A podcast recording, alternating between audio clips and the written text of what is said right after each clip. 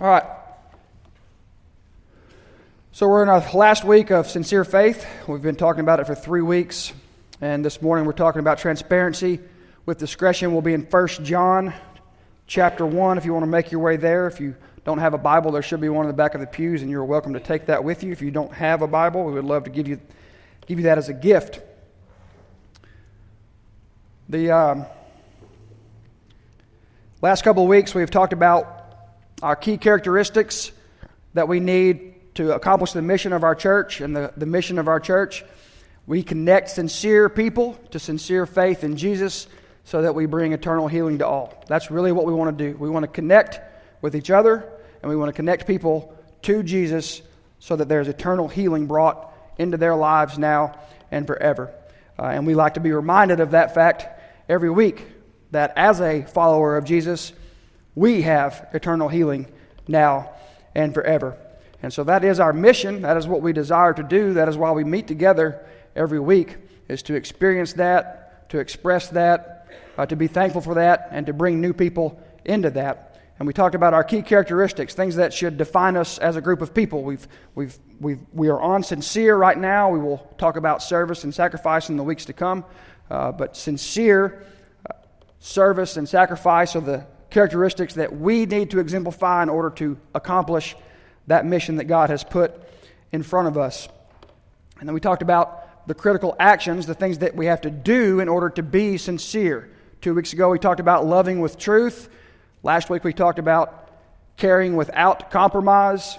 And then this week, we'll talk about transparency with discretion. Be transparent.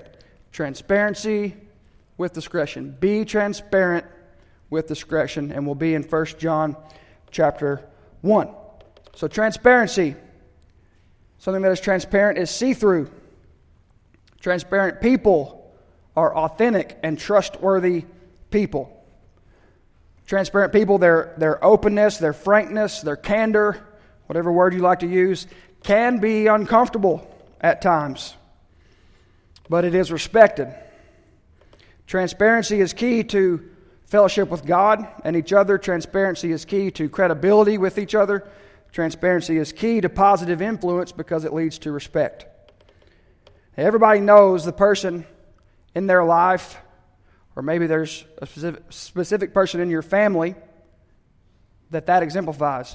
Maybe for you students, maybe it is your grandmother, or maybe for some of us it's Uncle so and so, or maybe it's a colleague at work but that person that we say, don't ask so and so what he or she thinks unless you really want to know how they feel. Don't ask so and so what they think unless you really want to know the truth about how they feel about what you're asking about. That's being transparent. But what we want to be ultimately is transparent with discretion,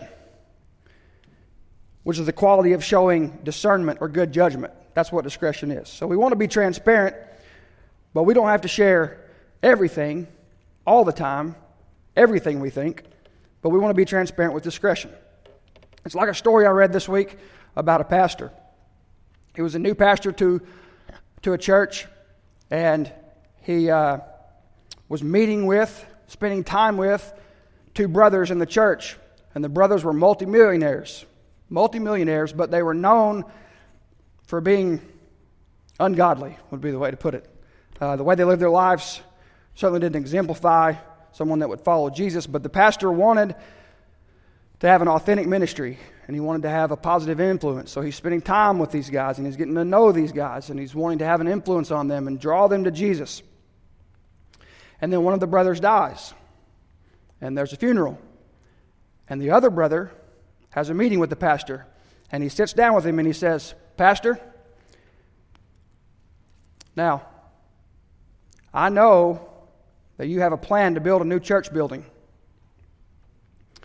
And I also know that you're a man of integrity. But I'll tell you this all I want you to do at the funeral as you speak is just tell everybody that my brother was a saint. If you'll do that, I'll write a check for your new church building. It's all I need. At the funeral, Tell everybody how good my brother was. Tell them that he was a saint. And I will put the money in the account for the church tomorrow. Now, as the saying goes, this puts the pastor on the horns of a dilemma. What is he to do? The church needs the building, he wants the building, but how can he be honest in saying these things about a man that everyone knows that would not be the truth? So he thinks about it for a split second and he says, Well, okay, I'll do it. And so it comes time for him to speak at the funeral. And the pastor gets up there and he says, We're here today to remember a very ungodly man. He cheated on his wife, he was a liar. Goes on to explain a few other things about how bad this guy is. And then he says, But compared to his brother, he was a saint. that is transparency with discretion. now, the passage that we're looking at today in 1 John, this is a letter that John wrote. It's written by John, John, the brother of James, the sons of Zebedee, or the sons of thunder, which may be the coolest nickname in the history of nicknames. John is the beloved disciple.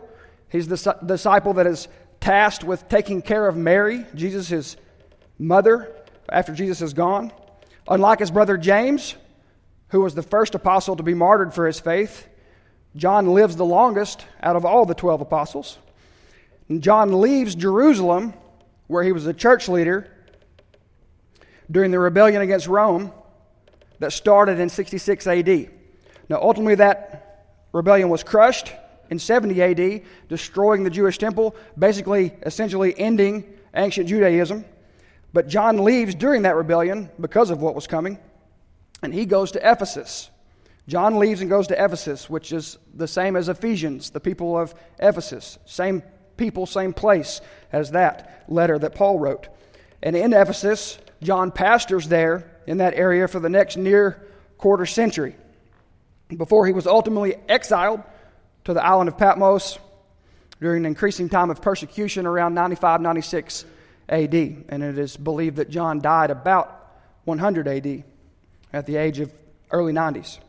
These three letters that John wrote, 1st, 2nd, 3rd John, were most likely written during his time in Ephesus. And were dealing mainly with false teachers that were popping up. Uh, they were trying to teach false doctrines and false things about Jesus. They were trying to, th- like he wasn't a real human, um, or that they had a um, secret knowledge that, that led to this special fellowship with God and other nonsense like that. And John, John is battling that in these letters. So always keep that as your context, especially when you're reading 1 John. And John introduces his letter in the first three verses by reminding his people of how Jesus is God and a real human, and that John himself had heard, saw, felt, and experienced firsthand the things of Jesus. He is he was giving credibility, but he is also reminding them that Jesus was a real human being that he spent time with, and he was actually there and saw all of these things that he has told them about. He was a eyewitness to these accounts. And that he and the other apostles had passed this knowledge about Jesus, this good news about the Savior of the world, onto them so that they could join in fellowship with God. That's how he starts the letter. And then he picks it up, and we'll pick it up there in verse 4 of 1 John. John says, We are writing these things so that our joy may be complete. We are writing these things so that our joy may be complete. This is the first of four purpose statements in this letter. John gives four purposes for writing this letter, and this is the first one. So, your joy may be complete. What an awesome purpose for a letter to the people of God.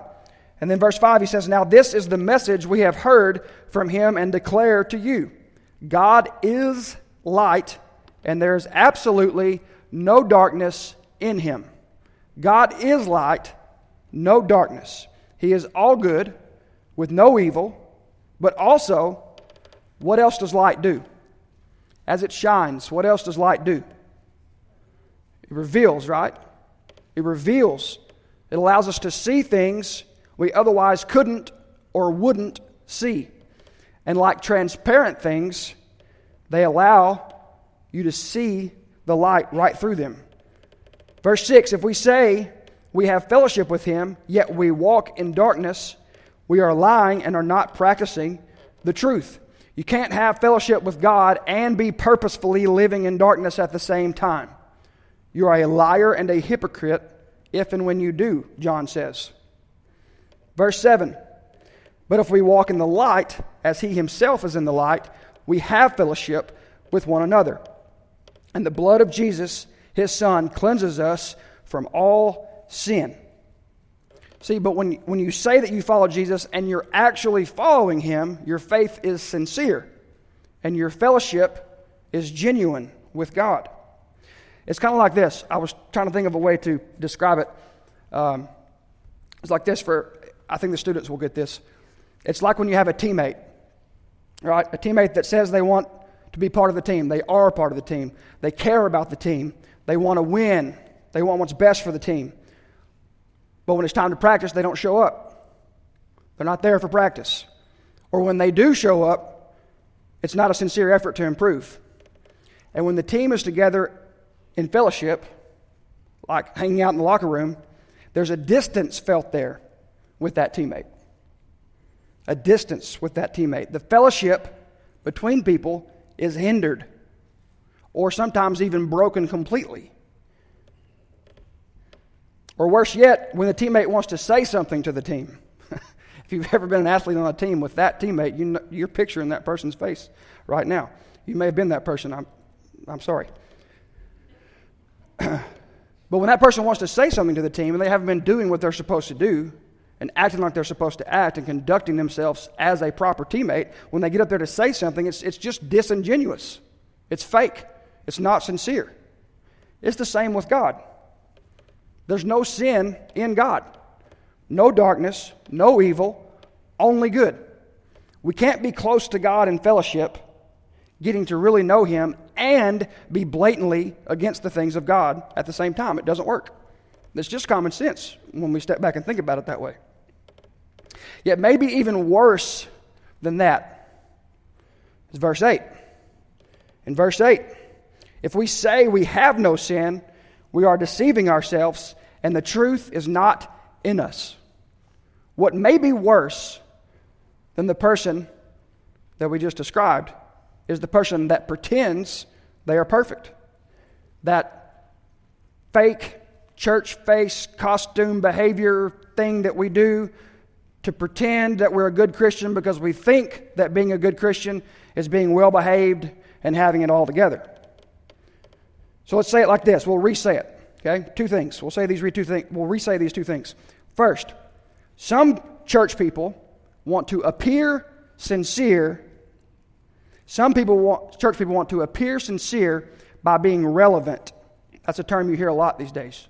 Being relevant or cool or flippant about their sin. Acting like they're just trying to be part of the world. Be, I'm just like you. I, I, it's just cool. It's not that big a deal. My sin's no big deal. It's, I'm just trying to be relevant. I'm trying to, you know, connect with a person. And these verses are saying you're kidding yourself if you think that that comes off as sincere to people or acceptable to God. If that is our attitude towards sin, we are kidding ourselves if we think that that is sincerely taken sincerely by the people of the world or the people of the church or acceptable to God. That cannot be our attitude. The second thing is, we re say it. Some church people want to appear sincere by acting like they are perfect, being disgusted at sinners, and turn their nose up to the world. Or, as we say, as we call that it, where I'm from, we call it high siding.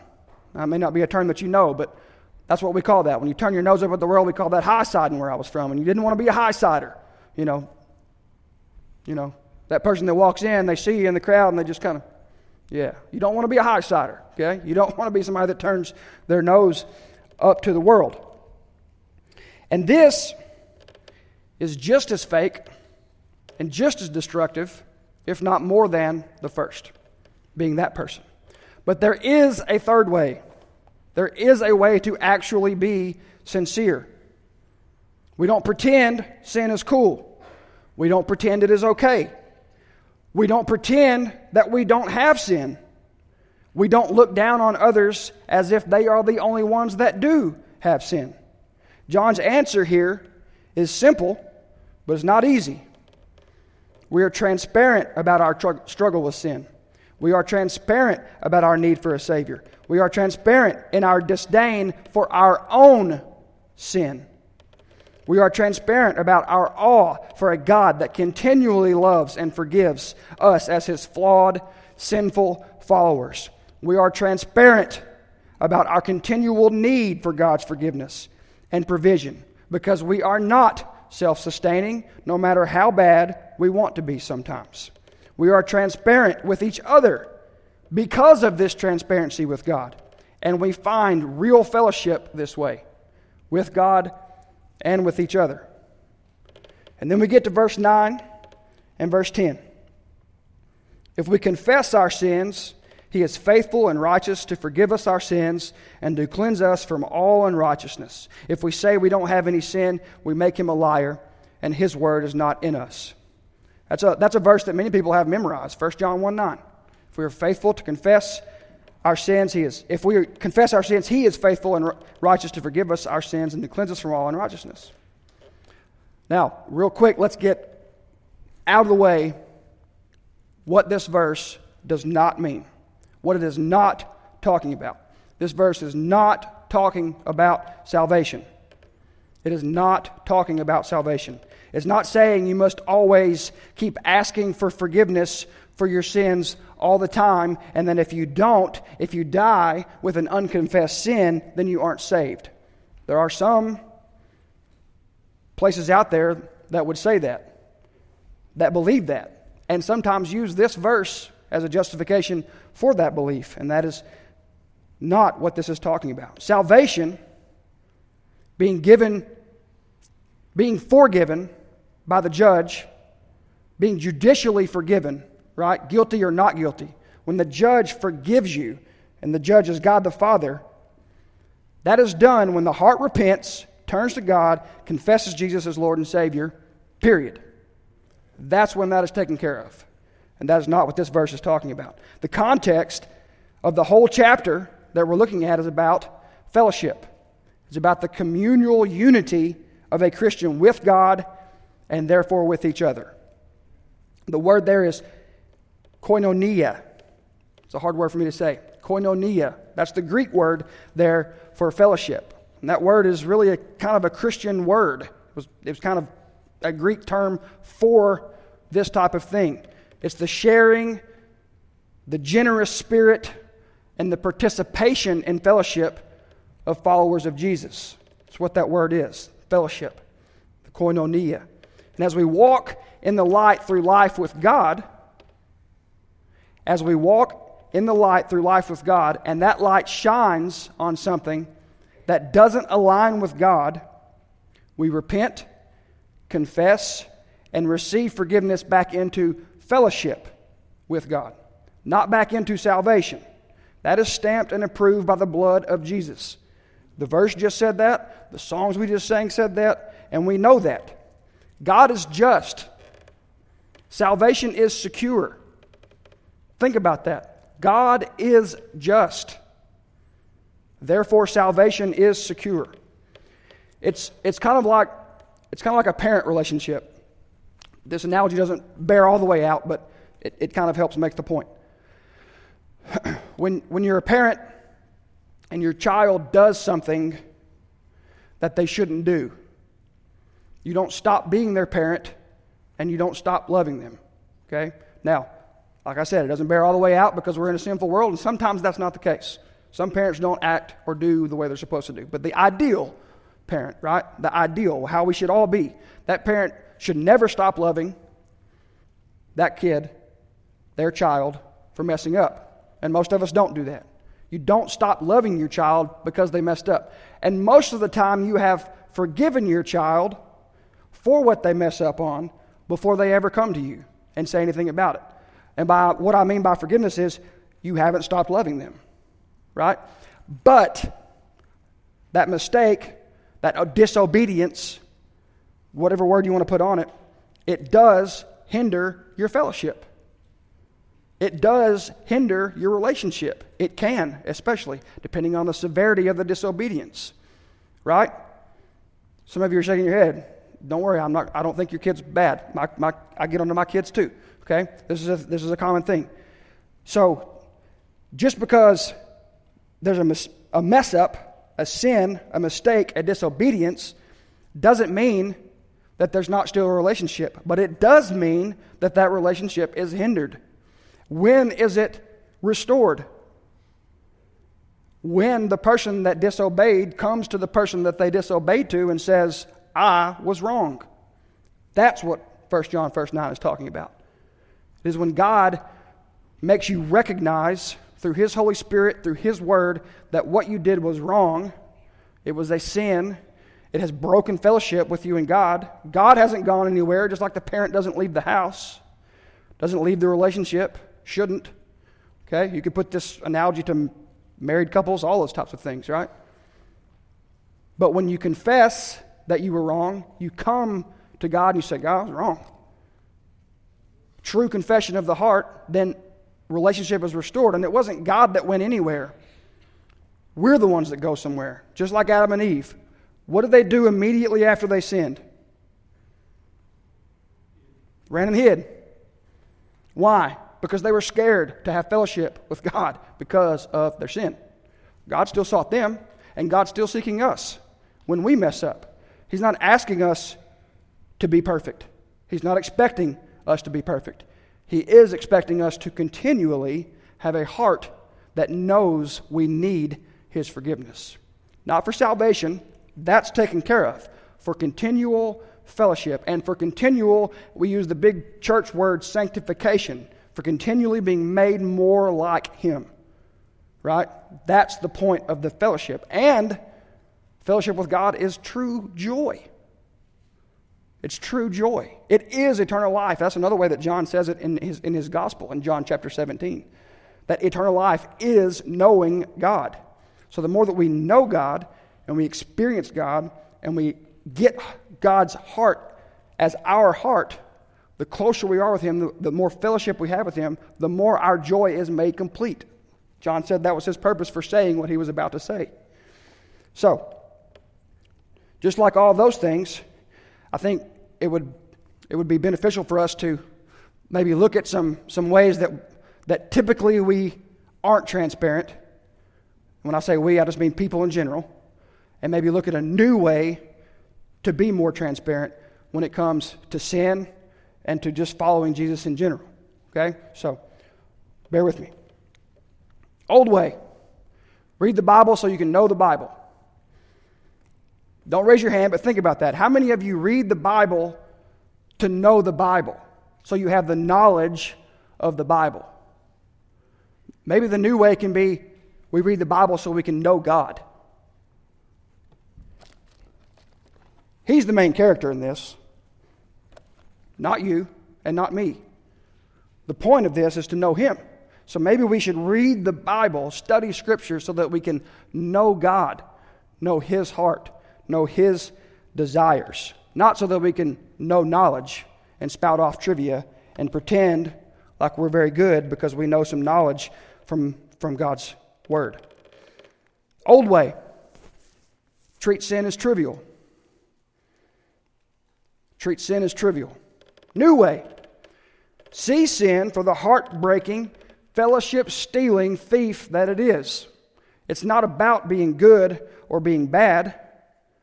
That is part of it. There are ramifications because of it.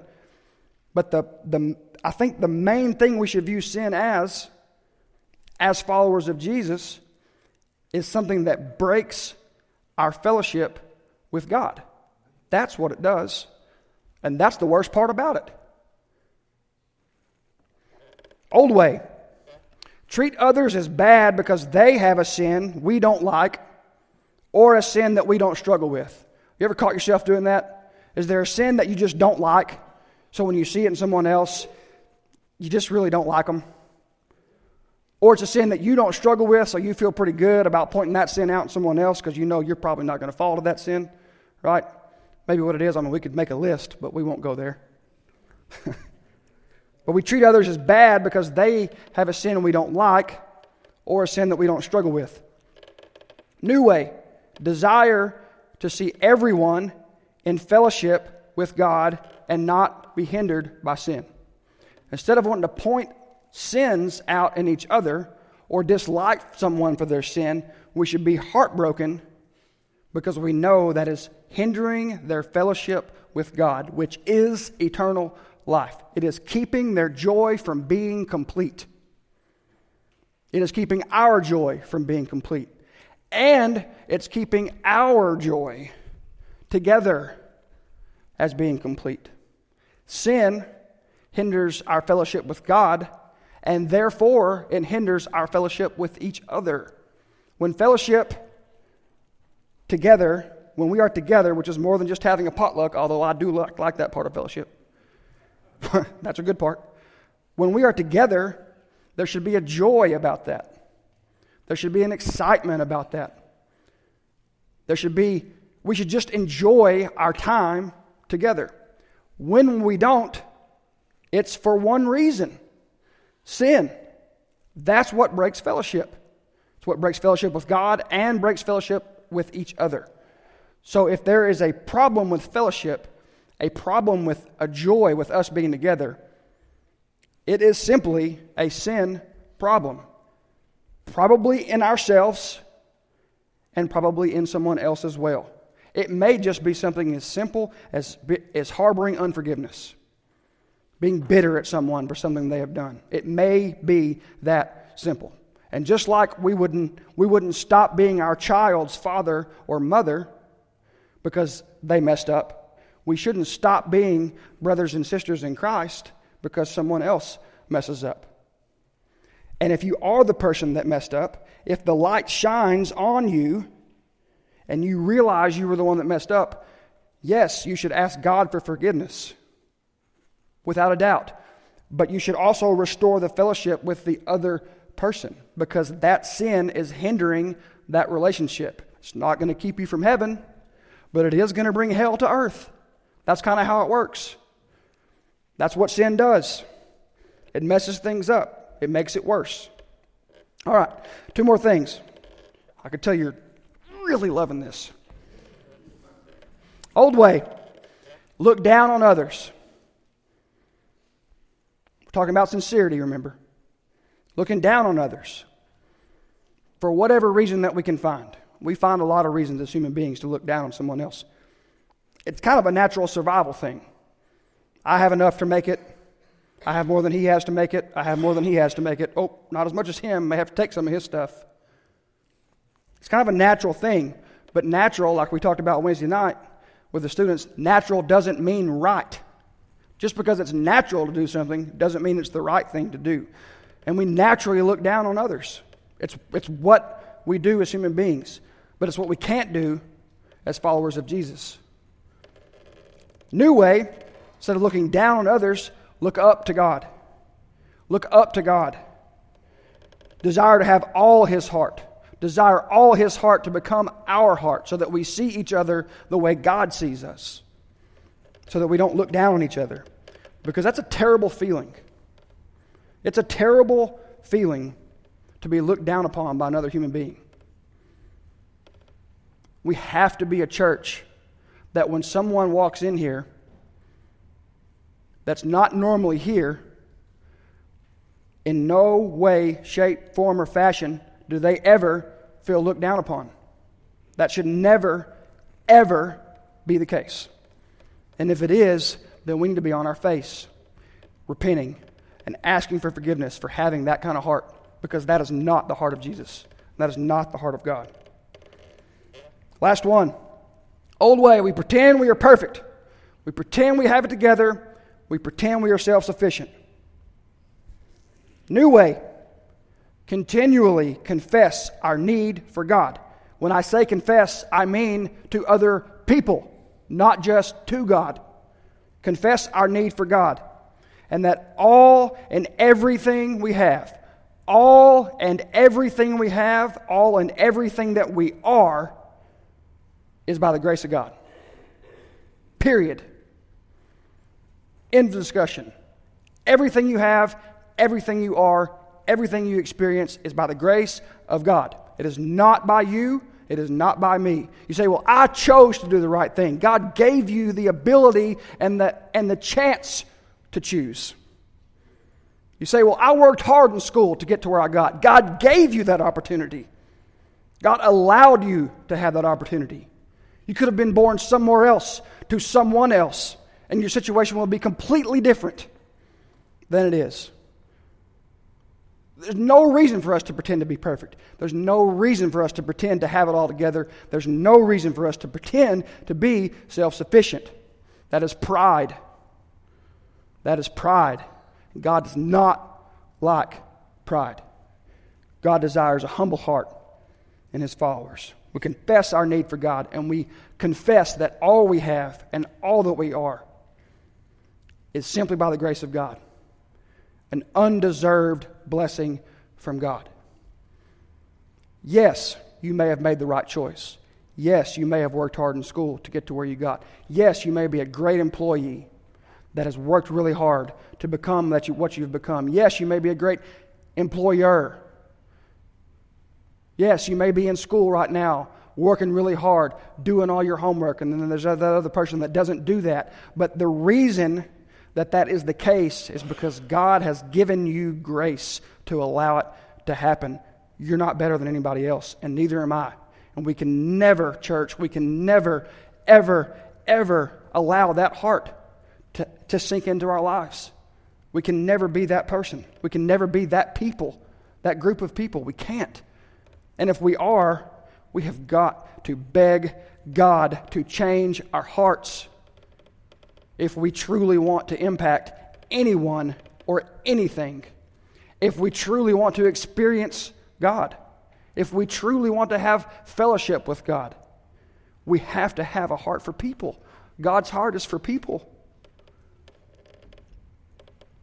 Old way, pretend we're perfect, have it together, and self sufficient. New way, we know that's not the case. And we are open about sharing that with people because we're sincere.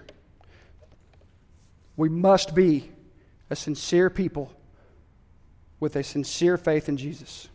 We must be a sincere people with a sincere faith in Jesus. And to be sincere, it's simple but not easy. We have to be honest, we have to be caring, we have to be transparent. As often and as much as we possibly can. Be honest, be caring, and be transparent.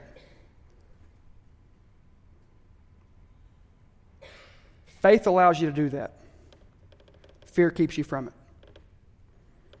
Faith in the God that is going to provide allows you to be honest in a situation where you don't feel comfortable being honest. Faith in God as the provider of all things allows you to care for someone that is not going to care back for you. Faith in God allows you to share something even though you know that person may use it against you. Again, be transparent with discretion, use good judgment. But sometimes when you're transparent about something, it will be used against you. But it, that very thing may be the thing that God uses to change someone's heart for eternity. Is it worth it for us? Is it worth it for us to be talked bad about a little bit so that somebody can meet Jesus? Is it worth it for us to be a little uncomfortable so that someone can meet Jesus? Is it worth it for us to do something that puts us out of our comfort zone, makes us feel a little less important than we think we are? Is it worth it to us so that we can have true fellowship with God because we're seeking Him with a heart that really wants to know Him? And when He sheds light on our sin, we don't hide, we don't act like it's not there. When you hide, you're in darkness. And John says, you can't be in darkness and be walking with God. It can't happen, church. We must be a sincere people, and it's simple but not easy. Be honest, be caring, and be transparent. The more we can do that in our personal lives, the more it will positively impact our personal lives, our, our husband and wife relationships, our friendships, our parent and child relationships. The more we can do those three things, the better it's going to affect our personal life and as a corporate body, because we are a body made up of individuals, the more it will positively impact our church. If we can just seek God and desire to be honest, caring, and transparent with each other, because we're honest, transparent, and caring with God first. And He gives us that boldness and that strength.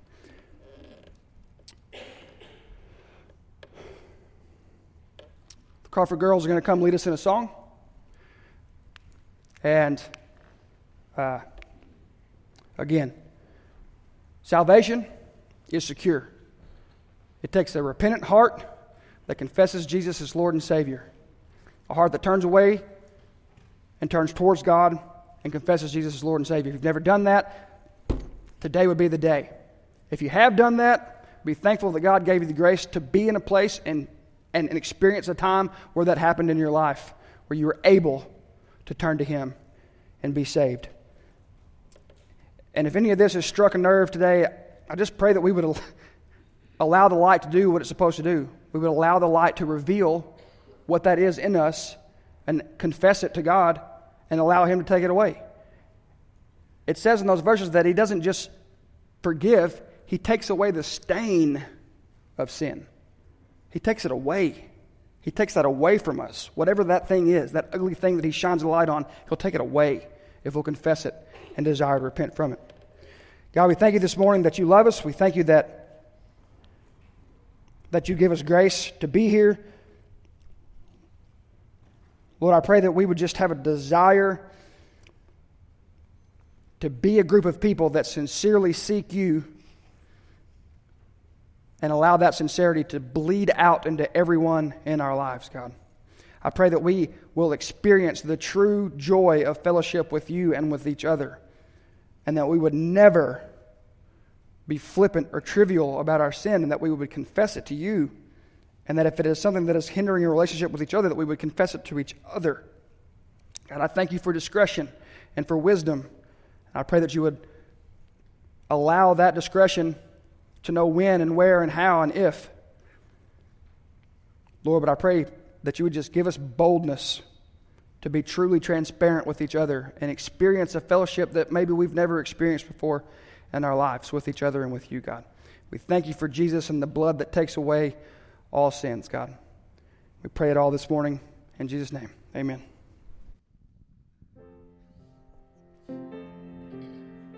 stand up and sing with us this morning?